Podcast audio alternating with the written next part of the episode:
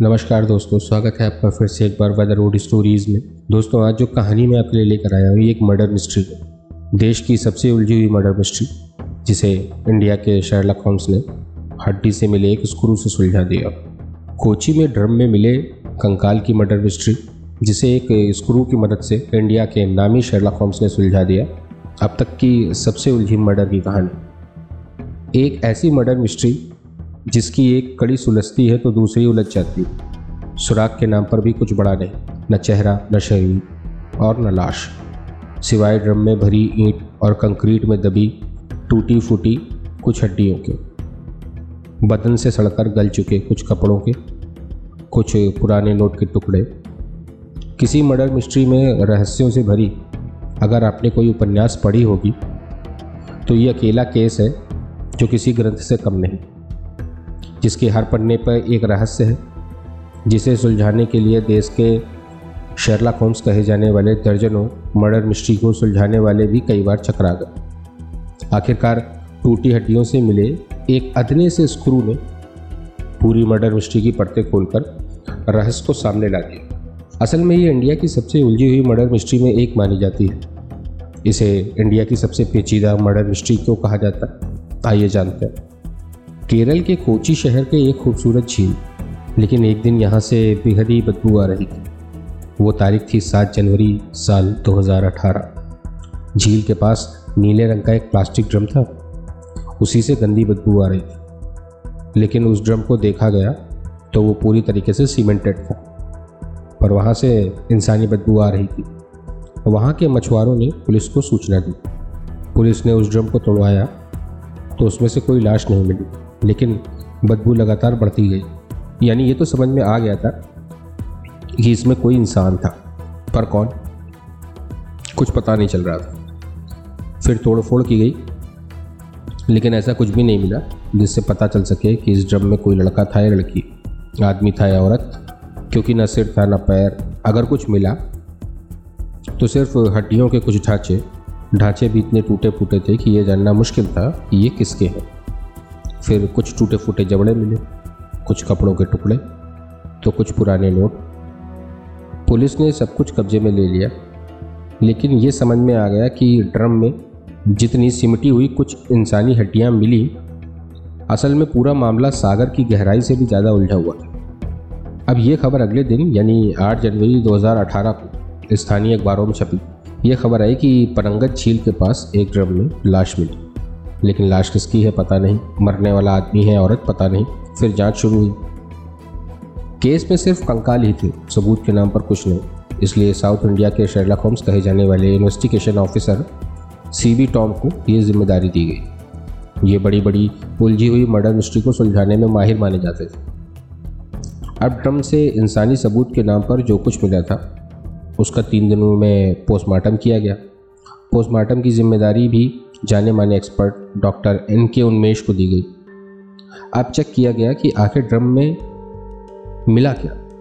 जाँच में पता चला कि कुछ इंसानी बाल के टुकड़े, कुछ कपड़ों के टुकड़े इंडियन करेंसी एक स्क्रू एक वॉशर टूटा हुआ जबड़ा। अब बाल के छोटे छोटे टुकड़े देखकर एक्सपर्ट ने अंदाज़ा लगाया कि ये कम उम्र के ही किसी लड़के या लड़की का शव हो सकता है। उसकी उम्र पंद्रह से पच्चीस साल के बीच हो सकती है, क्योंकि देखने में हड्डियाँ भी छोटी लग रही थी। पोस्टमार्टम वाली टीम के किसी एक्सपर्ट ने कहा कि ये लड़की हो सकती है, क्योंकि बाल की लंबाई करीब 50 सेंटीमीटर थी। ये लंबाई औसत लड़कों के बाल से ज़्यादा है। लेकिन फिर यह तय हुआ कि कई लड़के भी लंबे बाल रखते ऐसे में कुल मिलाकर यह तय नहीं हो सकता है कि आखिर ये लड़की है या लड़का है। अभी साइंटिफिक रिपोर्ट आने में कई दिन लगने थे।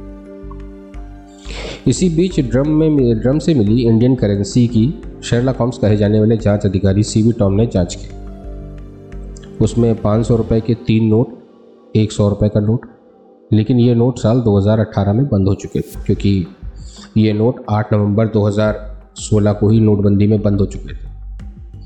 लिहाजा जाँच अधिकारी ने यह मान लिया कि किसी जाँच अधिकारी ने यह मान लिया कि जिस किसी की भी ये लाश है, उसकी हत्या कम से कम दो साल पहले की गई हो यह मर्डर भी कम से कम 8 नवंबर 2016 से तो पहले ही का ही होगा।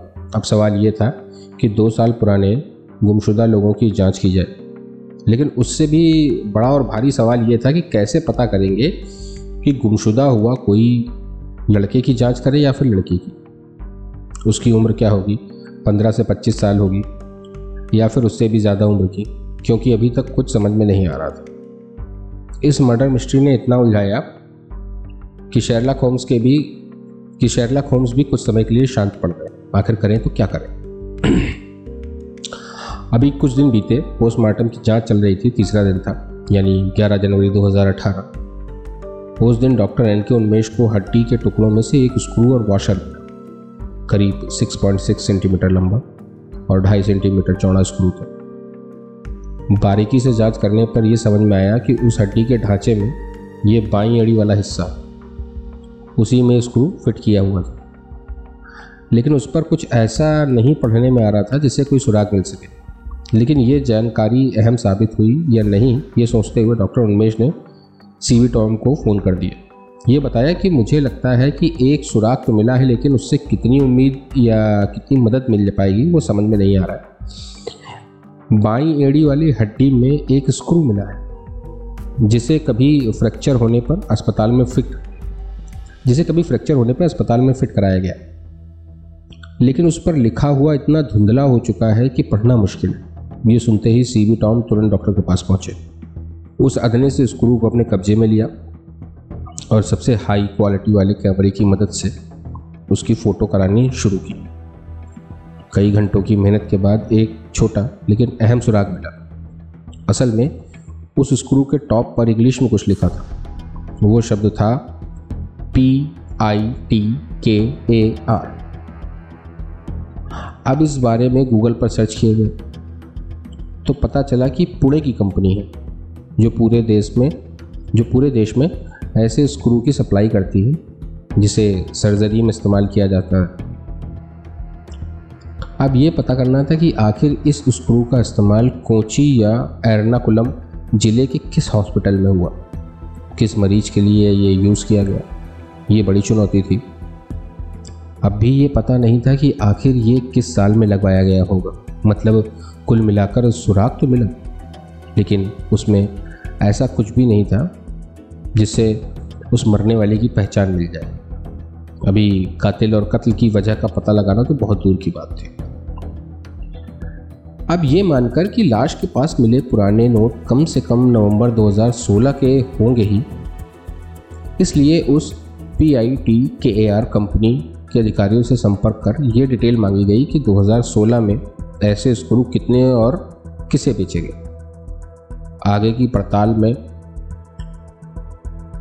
आगे की पड़ताल में पिटकर कंपनी से बैच का, आगे की पड़ताल में कंपनी से बैच का पता चला और जानकारी मिली कि 2016 में कुल एक सौ इकसठ स्क्रू सप्लाई किए गए इन एक सौ इकसठ में से 155 तो महाराष्ट्र और गुजरात में किए गए थे, बाकी छः केरला में सप्लाई हुए थे। अब पूरे केरल में कहाँ कहाँ और किन किन मरीजों को ये स्क्रू लगाए गए थे, इसकी डिटेल निकाली गई। शेरलॉक होम्स की अगुवाई में पाँच से ज़्यादा पुलिस टीमें इस जाँच में जुट गई, तब जाकर केरल के सभी छः मरीजों की जानकारी मिल पाई। इन मरीजों में पाँच मरीज़ पुलिस को मिल गए, लेकिन छठवें मरीज़ की जानकारी नहीं मिली। उस मरीज़ का नाम था शकुंतला। उम्र करीब साठ साल, वो महिला थी, लेकिन पुलिस को शुरुआती जाँच से लगता था कि मरने वाले की उम्र तो पंद्रह से पच्चीस साल होगी, इसलिए उम्मीद कम ही लग रही थी। लेकिन इसके अलावा कोई ऑप्शन भी नहीं था। लिहाजा पुलिस की जाँच इसी दिशा में मुड़ गई। अब जिस अस्पताल में शकुंतला की बाई एड़ी में स्क्रू फिट किया गया था, वहाँ जाकर जाँच की गई। उस मरीज़ को किसने भर्ती कराया था, उसका नाम निकाला गया। तब आस्तवती का नाम मिला। तब आस्तवती का नाम मिला। रिश्ते में शकुंतला की बेटी लगती थी। अब पुलिस ने आसवती के पास अब पुलिस आसवती के पास पहुँची। पूछा गया शकुंतला कौन है और अब कहाँ है? जवाब मिला, कई साल पहले। वो उनसे संपर्क में नहीं है। पुलिस ने पूछा, कि आखिर कब से? मतलब कितने साल से? आसवती ने बताया कि आखिरी बार उनकी मुलाकात 19 सितंबर 2016 को हुई उसके कुछ दिन बाद वो शकुंतला यानी अपनी माँ से मिलने गई तो वो दिल्ली जा चुकी थी। लेकिन उसके बाद कभी कोई संपर्क नहीं हुआ। अब लगता है कि वो कहीं गायब है? इस बारे में पुलिस ने सवाल पूछा कि आखिर उनकी गुमशुदा होने की रिपोर्ट क्यों नहीं दर्ज कराई गई? तब उसने बताया कि मेरी और मेरी माँ के बीच रिश्ते अच्छे नहीं इसलिए मुझे लगा वो सच में कहीं चली गई। लिहाजा पुलिस में कोई शिकायत नहीं की। अब पुलिस को काफ़ी हद तक लग गया कि उस नीले ड्रम में जिसकी लाश थी, वो शकुंतला की हो सकती। लेकिन अभी भी पुख्ता सबूत नहीं मिला था। जब पुलिस ने लेफ़्ट एंकल में लगी जब पुलिस ने लेफ़्ट एंकल में लगी स्क्रू के बारे में जानकारी मांगी तो पता चला, एक सितंबर 2016 को किसी ट्रक वाले ने उसकी माँ शकुंतला की स्कूटी में टक्कर मार दी थी, जिससे वो काफ़ी चोटिल हो गई। उनका बायां पैर फ्रैक्चर हो गया था। उसी के इलाज के दौरान अस्पताल में बाई एड़ी में स्क्रू फिट किया गया था। ये सब कुछ कोची के वी के एम अस्पताल में हुआ। चूँकि उसी अस्पताल से शकुंतला और उसकी बेटी आसस्ती की डिटेल मिली थी इसलिए काफ़ी हद तक ये समझ में आ गया था कि मरने वाली शकुंतला ही लेकिन फिर भी सबूत के तौर पर बेटी आसस्ती का डीएनए सैंपल लेकर जाँच करने के लिए भेज दिया गया। लेकिन अब सवाल ये था कि अगर शकुंतला है तो उनका मर्डर क्यों किया गया? किसने मर्डर किया? और उसके पीछे की वजह क्या है? सवाल ये भी था कि बेटी और माँ में ऐसा क्या रिश्ता था कि उसे दो साल से भी कोई चिंता नहीं हुई कि उसकी माँ कहाँ है। लिहाजा पुलिस ने आश्वस्ती की पूरी डिटेल निकालना शुरू की। इसके बाद ही, इसके साथ ही शकुंतला का बैकग्राउंड भी खंगाला गया। इसमें भी पूरी कहानी उलझी मिली। लेकिन जब उसे सुलझाया गया, तब मर्डर और कातिल और कत्ल सबकी वजह सामने आ पहले पुलिस ने आश्वस्ती की डिटेल निकाली तो पता चला कि वो सुधी नाम के एक लड़के से प्रेम करती थी। लेकिन शकुंतला इस रिश्ते के काफ़ी खिलाफ थी। वो नहीं चाहती थी कि बेटी आश्वस्ती उस लड़की से शादी करे। इस वजह से कई साल पहले आश्वस्ती अपने प्रेमी सुधी के साथ घर छोड़कर चली गई। कई सालों तक कोई संपर्क नहीं रहा। उस शादी से आश्वस्ती को दो बच्चे भी हुए। इधर शकुंतला ने लॉटरी खरीदने और बेचने का धंधा शुरू किया। वो स्कूटी से आती जाती। साल 2015 की बात है। जब आश्वस्ती और सुधी के बीच रिश्ते ख़राब हो गए थे और दोनों में तलाक हो गया इसके बाद आश्वस्ति साल 2016 के शुरुआती महीनों में अपने दोनों बच्चों को लेकर माँ शकुंतला के पास आ गए कोची के उसी इलाके में माँ और बेटी साथ रहने लगे। उस समय आश्वस्ति की मुलाकात टीएम साजिद से हुई। Sajid S P C A society of prevention of cruelty to animals Sajid S P C A में कार्यरत दोनों एक दूसरे से प्यार करने लगे थे। साजिद कई बार अस्वस्थी के साथ ही उसकी माँ वाले मकान में ही रहता था। इस तरह अस्वस्थी को उसने, इस तरह अस्वस्थी को उसके दोनों बेसहारा बच्चों का भी सहारा मिल गया। इस तरह आश्वस्ति को उसके दोनों बेसहारा बच्चों के लिए भी सहारा मिल गया। लेकिन आश्वस्ति की माँ शकुंतला को ये सब कुछ अच्छा नहीं लगता था। अब पुलिस ने आश्वस्ति से पूछा कि साजिद कहाँ है? तब इस पूरी जाँच में एक और बड़ा चौंकाने वाली बात सामने आश्वस्ति ने बताया कि इसी साल 2018 में 9 जनवरी को ही साजिद की अचानक मौत हो गई। उसे कार्डियक अरेस्ट हुआ था। ये वही तारीख थी जिस दिन स्थानीय खबरों में झील के किनारे नीले ड्रम की लाश मिलने की खबर छपी। अब जाँच अधिकारियों को ये बात इतफाक वाकई चौंकाने, अब जाँच अधिकारियों को ये अजीब इतफाक वाकई चौंकाने वाला लगा। पुलिस को यकीन नहीं हुआ था कि आखिर ये कैसे हो सकता है। कि उसी दिन साजिद की मौत हो जाए, जिस दिन ड्रम मिले, इसका पता लगाने के लिए पुलिस ने हॉस्पिटल से लेकर पोस्टमार्टम करने वाले डॉक्टरों से पड़ताल की। तब पता चला, वाकई अटैक आने से मौत हुई थी। लेकिन इसे, लेकिन ये इत्तेफाक बेहद अजीब था। लिहाजा पुलिस ने अब साजिद का बैकग्राउंड तलाशने लिहाजा पुलिस अब साजिद का बैकग्राउंड तलाशने लगी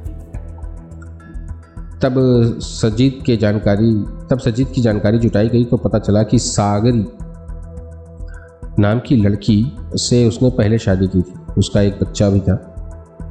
आश्वस्ति से उसका एक्स्ट्रा मैरिटल अफेयर चल रहा था। पुलिस ने सजिद के कुछ दोस्तों से पूछताछ की तो ये भी पता चला कि उसने शकुंतला, कि उससे शकुंतला काफ़ी नाराज़ रहती थी। इसके बाद पुलिस ने सजिद की पत्नी से पूछताछ की, उसमें पता चला कि हाँ ये बात सच है कि उसका एक्स्ट्रा मैरिटल अफेयर था। फिर पुलिस ने आश्वस्ती से जानकारी जुटाई कि आखिर बार जब शकुंतला गायब हुई थी, तब क्या हुआ? आश्वस्ति ने बताया कि माँ के पैर का ऑपरेशन कराने के लिए 1 सितंबर 2016 को अस्पताल में भर्ती हुए। स्क्रू लगाए जाने के बाद प्लास्टर लगाकर अस्पताल से 15 सितंबर को छुट्टी मिली। उसी दिन घर आ गए। लेकिन उसके चार दिन बाद 19 सितंबर 2016 को शकुंतला को चिकन पॉक्स हो गया। दूसरे भी कई इन्फेक्शन हो गए। इसलिए बच्चों और मुझे ना कोई इन्फेक्शन हो जाए इसलिए आश्वस्ती अपने दोनों बच्चों को लेकर माँ शकुंतला से अलग होकर दूसरे लॉज में कुछ दिनों के लिए चली गई, रहने के लिए चली गई। इसके बाद 26 सितंबर 2016 को जब वो माँ के पास पहुँची तो सजिद मिला। उसने बताया कि तुम्हारी माँ मिशनरी के नर्सों के साथ दिल्ली चली गई, इसलिए मुझे लगा कि उनसे मेरी नाराज़गी रहती थी, वो खुद ही चली गई हुई कोई बात फिर मैंने कभी संपर्क भी नहीं किया। अब पुलिस 19 से 26 नवंबर 2016 के बीच वो नीला ड्रम कहाँ से ख़रीदा गया था, किसने ख़रीदा था, ये सब कुछ जाँच करने में लगी थी। सजिद के कुछ दोस्तों के बारे में जानकारी मिली। पुलिस ने सजिद के करीबी दोस्त सुरेश को हिरासत में लेकर पूछताछ की, तब जाकर मर्डर मिस्ट्री से पड़ता उठा सुरेश ने पुलिस को बताया, सुरेश ने पुलिस को बताया कि असल में जिसकी लाश मिली है, वो शकुंतला की ही है। उनकी हत्या सजिद ने ही की थी। हत्या करने के पीछे की वजह भी उसने बताई।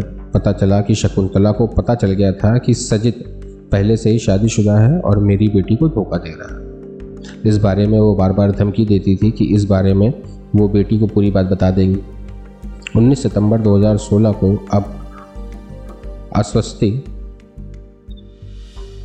अस्वती 19 दिसंबर 2016 को जब अस्वती घर से बाहर दूसरे लॉज में रहने चली गई उसी दिन सजित अपने दोस्तों के साथ मिलकर। हाँ। 19 सितंबर 2016 को जब अस्वती घर से बाहर दूसरे लॉज में रहने चली गई, उसी के बाद सजिद ने अपने दोस्तों के साथ मिलकर हत्या की साजिश रची। बाकायदा उसके लिए उसने एक दोस्त के ज़रिए प्लास्टिक वाला ड्रम खरीदा। 19 से 25 सितंबर 2016 के बीच ही शकुंतला की हत्या की। और फिर उसकी लाश को ड्रम में डालकर उसमें पहले गोबर और दूसरी चीज़ें भरी उसके बाद उसमें कंक्रीट और ईट डालकर सीमेंट डाल दी, जिससे लाश का पता ही ना चले। उसके बाद ऑटो रिक्शा में उस ड्रम को लाद कर उसी झील में फेंक आया, जिस ऑटो से लाश से भरे ड्रम को ले जाया गया था, वो सुरेश का ही था। अब वही ड्रम कुछ महीनों बाद उस झील के एक छोर पर पहुँच गया, जिसे वहाँ के मछुआरों ने देख लिया।